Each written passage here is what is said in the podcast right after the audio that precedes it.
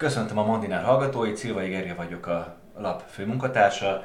Ez a pénteki Mandinár podcast. Vendégünk pedig a Nemzetpolitikai Kutatóintézet igazgatója, Kántor Zoltán, akivel a, az Európai Unió kisebbségekhez való viszonyáról fogunk beszélgetni elsősorban, de még mielőtt ebbe belefogunk, két kiadványt is hozott nekünk Kántor Zoltán az MPK-ből, és szeretném megkérni, hogy mutassa be ezt a két kiadványt, és mondja hogy, hogy miért fontosak ezek. Jó napot kívánok, üdvözlöm a hallgatókat! Hát dicsekszik az ember, hogy milyen fantasztikus munkát végeznek a munkatársa és milyen köteteket adnak ki, de hát a témához ezek úgy kapcsolódnak, hogy ha kisebbségvédelemről beszélünk, akkor ismernünk kell a kisebbséget, ismernünk kell milyen társadalmi folyamatok vannak, kit is védünk, mit kell tudni róluk, és hát az egyik kötet Kárpátalja mozgásban több kutatónak a közös munkája, Ferenc Viktória és Kovály Katalina szerkesztők, négy kutatást összegez, ilyen demográfiai becslést tartalmazó 2016-os és 2019-es összehasonlító vizsgálat Kárpátalján ukrán-magyar viszony, és egy mélyfúrás és szórványkutatás Kárpátalján is ezt összegezték a szerzők, szerkesztők. A másik pedig a Kutatóintézet egyik a legnagyobb kutatás az utóbbi években, a Fontos Döntések címmel jelent meg, és Vita Emese kolléganőm szerkesztette.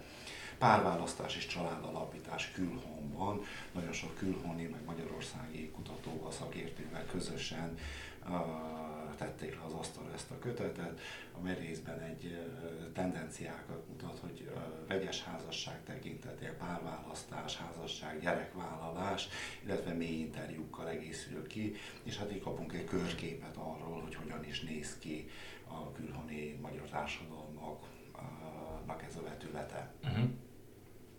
És erről még egy kérdést megengedek magamnak az Európai Unióra való rátérés előtt. Mennyire jellemző a, a vegyes házasság és az, ennek kapcsán az identitás vesztés, átalakulás? Hát a vegyes házasság a legmagasabb a felvidéken, tehát uh-huh. ott uh, 20% fölötti a vegyes házasságoknak az aránya, a többi or, uh, szomszédos országban van, amivel alacsonyabb, de hát ott is 10% uh, feletti. És hát igen, tulajdonképpen, ha itt egy kicsit nemzetpolitikáról beszélhetünk, akkor uh, egy nagyon fontos cél, hogy azok, akik azok a gyerekek, akik vegyes házasságban születtek, hogy hát lehetőleg magyar oktatási intézménybe kerüljenek. Így kapcsolódik össze uh-huh. ez például a tavaly előtt kutatott uh, óvodafejlesztés, uh, óvodaválasztási programmal. Uh-huh. Tehát, hogy valahogy így lépésről lépésre uh, modellezni, megoldásokat találni, de hát ez nem csak a nemzetpolitikára uh-huh. jellemző, tulajdonképpen minden policy, politika megy. Mi itt a tudományos alapot uh-huh. próbáljuk az asztalra tenni. Uh-huh. Az utóbbi időben több kezdeményezés is uh, indult az Európai Unió felé, ami a, a határon túli magyar kisebbségek és más európai uh, kisebbségek ügyeit volt hivatott előmozdítani. Ebből az első volt a Minority Safe Pack. Eközben, miközben ezek a regionalista és kisebbségpárti kezdeményezések futnak, ugye több, több határon túli magyarokkal kapcsolatos ügy van Brüsszelben, többek közt a, az erdélyi restitúció ügye, akkor még mindig a Benes dekrétumok kapcsán több olyan magyarnak az ügye van Brüsszelben, akiktől elvesznek földet és, és hasonlók, és a, ha jól tudjuk, akkor, akkor a brüsszeli, az Európai Uniónak a, a deep state-je, vagy hát a, a jogászi, tehát a szürkeminenciások, akiket nem látunk a tévében, azért igen, csak a, a, a magyar szakértők megküzdenek velük, mondjuk így, hogy a magyar ügyeket átvigyék. Hogy látja ön az Európai Uniónak milyen az alapvető hozzáállása a kisebbségek felé, hiszen van nyelvi kartája, vannak olyan kisebbségi joga, jog ajánlásai, amelyek úgynevezett soft law-ként üzemelnek, ugyanakkor mintha erősebb lépést nem akarna tenni a kisebbségvédelem felé. Igen, hát rengeteg kérdés van ebben az egy kérdésben, és én azt javaslom, egy picikét menjünk az elejére, és tegyük fel azt a kérdést, hogy mit is védünk, amikor kisebbségvédelemről beszélünk. És én erre azt mondom, hogy ez nagyon egyszerűen megmondható. Tulajdonképpen a kisebbségeknek a reprodukcióját védjük. Az, hogy ahogy több politikus is fogalmaz, hogy nem az a magyar, akinek a nagyapja magyar, hanem az, akinek az unokája is uh, magyar lesz. Tehát, hogy uh, nem csak azokat szeretné védeni, nem csak azok szeretnének megmaradni, akik ma magyarok a szomszédos országban például, hanem igenis közösségként szeretnének tovább uh, fennmaradni. Ha megnézzük jobban, egy adott állam is tulajdonképpen az állam eszközeivel biztosítja ezt a reprodukciót, a, a többség reprodukcióját, és ebbe beleírtam azt is, hogy keményebb vagy puha asszimilációs politikával, jelenleg inkább puha asszimilációs politikáról beszélünk, ha bár uh, Ukrajnába, Kárpátalján én simán használnám a kemény asszimilációs politikát. Tehát ezt a reprodukciót uh, szeretnénk védeni, és minden egyéb uh, autonómia, kollektív jogok, nyelvhasználati jogok, oktatási jogok, ezek eszközök ahhoz, hogy ezt a reprodukciót biztosítsuk. És ez a kiindulási alap, és a kulcskérdés szerintem legalábbis, én aki nem vagyok jogász, hanem politikailag nézem, politikatudományilag nézem ezeket a folyamatokat, úgy gondolom, hogy ez egy porond, egy harcporond, ahol meg kell küzdeni, hogy ezeket a jogokat kiterjesszük, hogy fennmaradhasson ez a, az adott kisebbség. És még mielőtt az Európai Unióra, vagy tágabban Európára, az európai kisebbségvédelmi eszközökre térnénk, de föl kell tegyük azt a kérdést, hogy hát kinek is kellene védeni a kisebbséget, vagy mhm. biztosítani a jogokat. Hát ez elsősorban az állam. De mi van akkor, hogyha az állam nem megfelelően védi, ha az adott kisebbség, és hát többnyire az adott kisebbség anyaországa mennyiben van, úgy látja, hogy nem védi eléggé, Hát akkor egyrészt az anyaország a saját eszközeivel segíti a kisebbséget, itt nem beszélnék kisebbségvédelemről, uh-huh. hanem a nemzettársainknak a támogatásáról, hogy részben ők tudják védeni magukat az adott állammal szemben, illetve hát az adott kisebbségek, kisebbségi közösségek sokszor magyar állammal együtt vagy párhuzamosan, védjük az európai porondon, menjünk a magasabb szintre, ha a helyi szinten nincs meg ez a védelem, akkor lássuk, mit tudunk elérni úgy az európai szervezetektől, hogy ők az adott államot rákényszerítsék erre. Ez, ez, ez nincs ellentétben a nemzeti szuverenitás ügyével, vagy, vagy milyen a viszonya Európai Uniós kisebbség, az Európai Uniós kisebbségvédelem erősítése irányába tett magyar erőfeszítéseknek és a Hát ez a szuverenitás értékelt. Ez, ez egy vita kérdés, tehát Európai Unión belül mm. nagyon sok területen föltehetjük ezt mm. a mhm. szuverenitás kérdést. És hát minden valószínűség szerint, ha az autonómiát vesszük, ez valószínűleg nem egy olyan kérdés, hogy az mm. Európai Unió beleszólhat, hogy mm. egy adott állam biztosítsa a kisebbségeknek az autonómiát. De az Európa Tanácsnak 2003 óta van egy olyan javaslata, és ez az uh-huh. előbb említett soft law kategória, tehát uh-huh. milyen kényszerén, hogy a konfliktus kezeléséhez az autonómia egy jó forma, fontolják meg az államok uh-huh. ezt és nagyon jó, hogy ilyen jelentések vannak, ilyen ajánlások vannak, uh-huh. mert azért az európai közvélemény, már akik ezekkel a kérdésekkel uh-huh. foglalkoznak, hát érzékenyíti, fölteszi ezt a kérdést. De nem akarom megkerülni az ön mhm. kérdését, hogy hát európai szinten, Európai Unió szinten miért, miért nem foglalkoznak ezzel a kérdéssel elég behatóan. Majd beszélni fogunk arról is, hogy milyen területeken foglalkoznak. De összességében úgy néz ki, hogy a, a nemzet kérdését a én semleges fogalomként használom, uh-huh. mások negatívan, a nacionalizmus kérdését félnek. Tehát uh-huh. úgy gondolják, hogy ez konfliktus gerjeszt uh-huh. részben a korábbi történelmi tapasztalatok, de részben a 89 utáni jugoszláv helyzet miatt, uh-huh. meg hát a különböző kelet-európai kisebbség-többség villongások miatt, tehát félnek de hát a, konfliktus hát lesz. Nem, nem attól félnek, hogy a, hogy a, hogy a kisebbségek jog megvonása, vagy a, vagy a kisebbségek többletjogának a megadása az elmaradása gerjeszt konfliktust, hanem azt, hogyha, hogyha több joga van a kisebbségeknek. Igen, én azt mondom, hogy inkább ez a szemlélet, Aha. pedig, pedig ha megnézzük, 89 után Európában a legtöbb konfliktus, vagy jelentősebb konfliktus, mindegyiknek vagy egyértelműen nemzeti vonatkozása van, vagy nemzeti vonatkozása is van. Uh-huh. Tehát um, és sokszor én csodálkozom is, hogy hát miért úgy teszik fel a kérdést, hogy hát a kisebbség többet akar. Miért nem úgy teszik fel a kérdést, az állam vajon miért nem akarja megadni ezeket a jogokat? Igen, mit és, neki és, és, és, és részben azt is látjuk, hogy Nyugat-Európában azért több helyen ezek működnek, akár déltil, akár hát a sokat ismételt uh, uh, finnországi pozitív példák, de sorolhatnánk, tehát uh, lehet ezt kezelni. És én azok közé tartozom, akik úgy gondolják, hogy a kisebbségi jogok kiterjesztésével csökkenne ez a konfliktus uh, uh-huh. potenciál.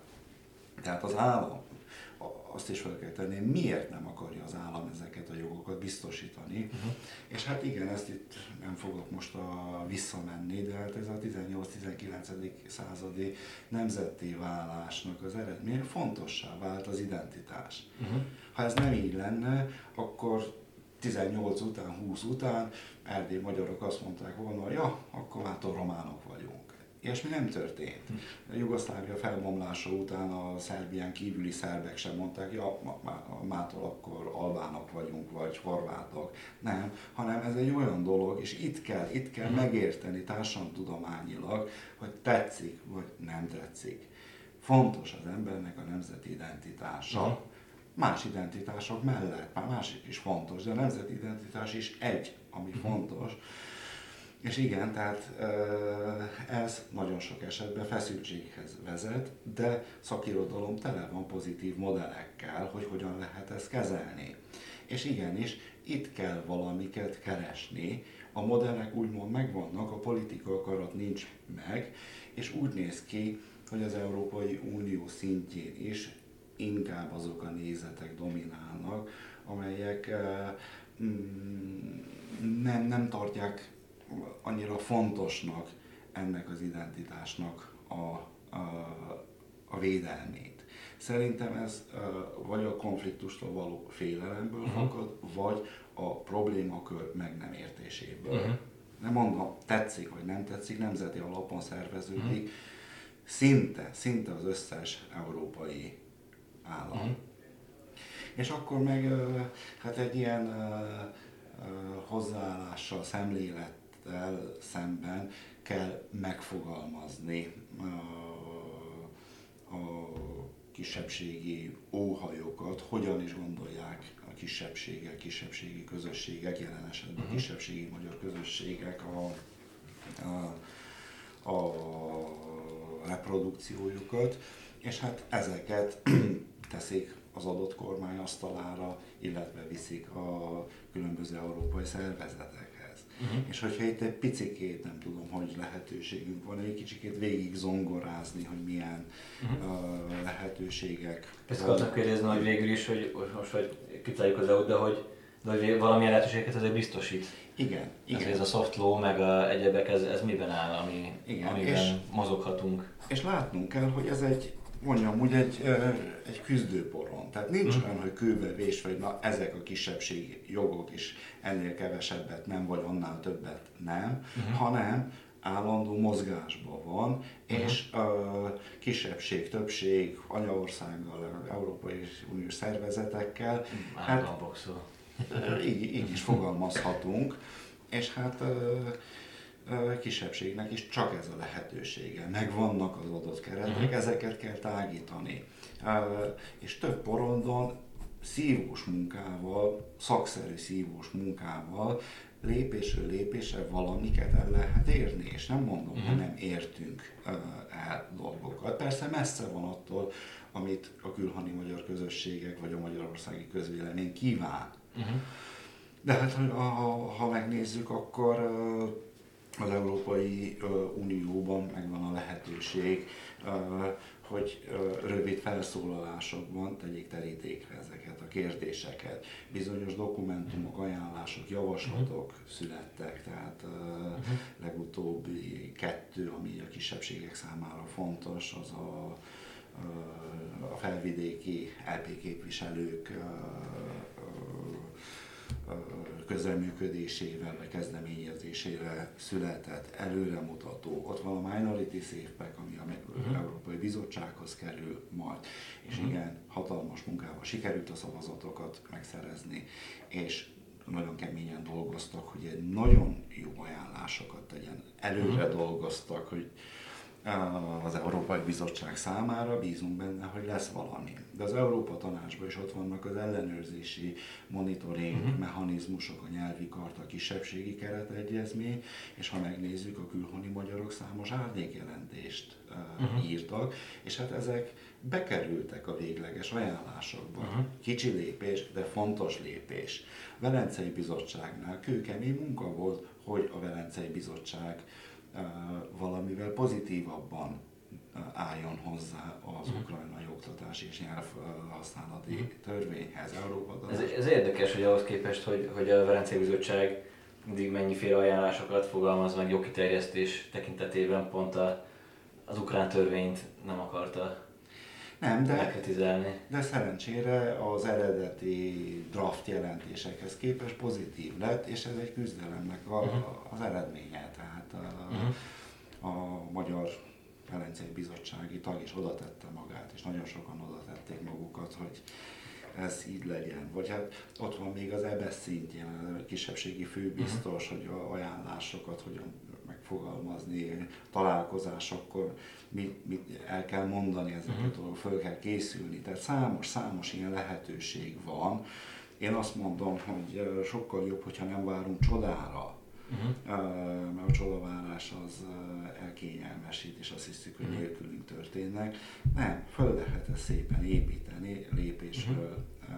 lépésre, minden porondon kell küzdeni. Uh-huh és igen, a, lehet, hogy egy kedvezőbb helyzetben tényleg olyan döntések, szüle, olyan ajánlások születnek Európai Unió szinten, vagy olyan lépések születnek az adott állam szintjén, uh-huh. amikor is uh, uh, kiterjeszték a kisebbségek számára a jogokat. Van, um, beszélhetünk olyasmiről, hogy, és az utolsó eredeti kérdésem, hogy bizonyos Európai Uniós befolyásos államok, mondjuk nem tudom, Spanyolország, Franciaország, vagy nem annyira befolyásos, de Románia kifejezetten a saját belpolitikai helyzetük miatt megpróbálják a háttérben akadályozni azt, hogy, hogy az Európai Unió kicsit keményebben tudjon fellépni a nemzeti kisebbségek érdekében?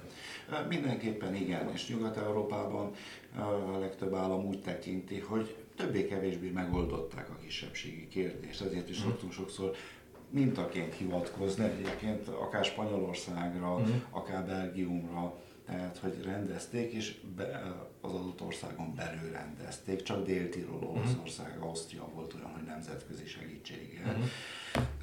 De hát ők nem szeretnék továbbvinni, vagy legalábbis régi, régebb ez volt a jellemző, nem szerették volna, hogy ugyanaz a kategória legyenek a bevándorlók. Uh-huh. Mostan persze beszélünk arról, hogy nagyon sok állam úgy tekinti, hogy igen, bevándorlókat támogatni, de nem feltétlenül akarnak jogokat biztosítani. Uh-huh. Né- Németország is négy őshonos kisebbséget ismer el, szorgokat, romákat, dánokat és frízeket, de a törököket vagy a kurdokat például nem. Uh-huh. Tehát nem akart. És ez úgymond ez a szemlélet azért megvan, még ha meg is értik sokszor a kérdést, uh-huh. illetve hát a Németországban a dánok nagyon sok joggal rendelkeznek, de hogy igazán kiterjeszteni nem akarják. A spanyolok, meg hát persze a katalánoktól, baszkoktól úgymond félnek, törékeny az az egyensúly, mint láttuk uh-huh. Spanyolországban.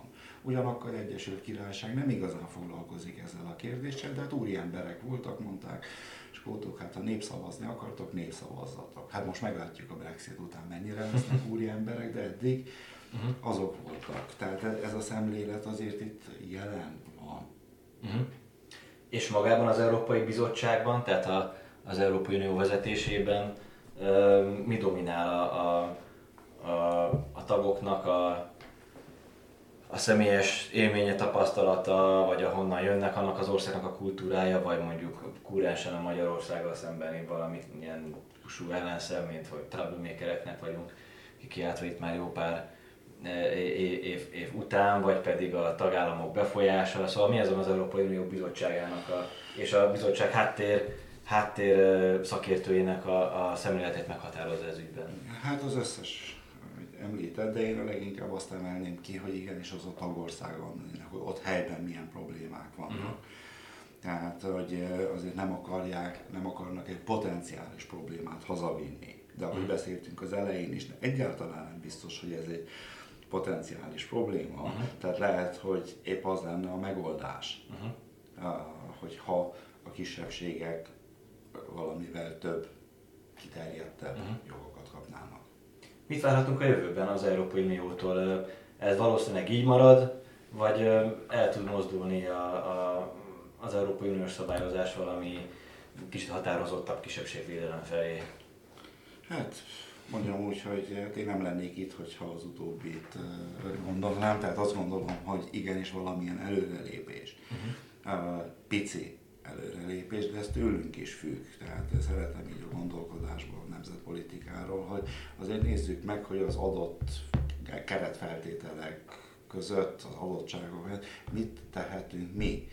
És igenis született a napokban is a Benes dekrétumokkal kapcsolatban egy olyan döntés, ami inkább optimizmusra ad uh-huh. okot, már mint hogy egy fontos kérdés, vagy önmagában mindkét polgári kezdeményezésnél egy első körben lesöpörték, de utána mind a kettőt a luxemburgi bíróságra vitték, és igenis nem mondhatja már az Európai Unió, hogy a kisebbségi kérdés egyáltalán nem uniós hatáskör.